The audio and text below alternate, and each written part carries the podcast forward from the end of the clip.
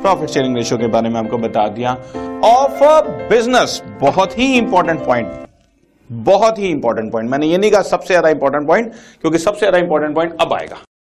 बहुत ही important point ध्यान रहे, बच्चों पार्टनरशिप तभी है जब आप कोई बिज़नेस चला रहे हो।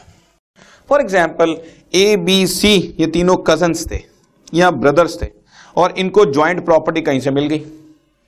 फादर ने ज्वाइंट प्रॉपर्टी दे दी, इन्होंने उस प्रॉपर्टी को किराए पर दे दिया और सारा साल में उनके पास किराया आ रहा है। और वो किराया जो है, वो बेसिकली आपस में बांट रहे हैं। बस। और वो कह रहे हैं कि जी, हम तो पार्टनर हैं, देखो, दो हैं, दो या दो से ज़्यादा लोग हैं एग्रीमेंट भी है प्रॉफिट भी बांट रहे हैं तो हम पार्टनर हो गए। ना। वो कोई बिज़नेस चला ही नहीं रहे। वो कोई बिज़नेस नहीं चला रहे। इसीलिए बेसिकली ये पार्टनरशिप नहीं कहलाई जाएगी।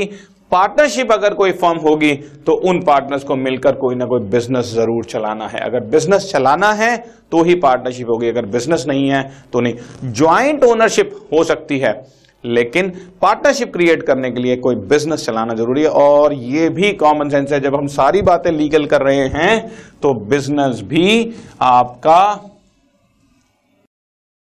लीगल बिज़नेस होना चाहिए। अगर लीगल बिज़नेस है तो ही बेसिकली वह पार्टनरशिप है। अगर लीगल बिज़नेस नहीं है तो वो पार्टनरशिप नहीं कहलाई जाएगी।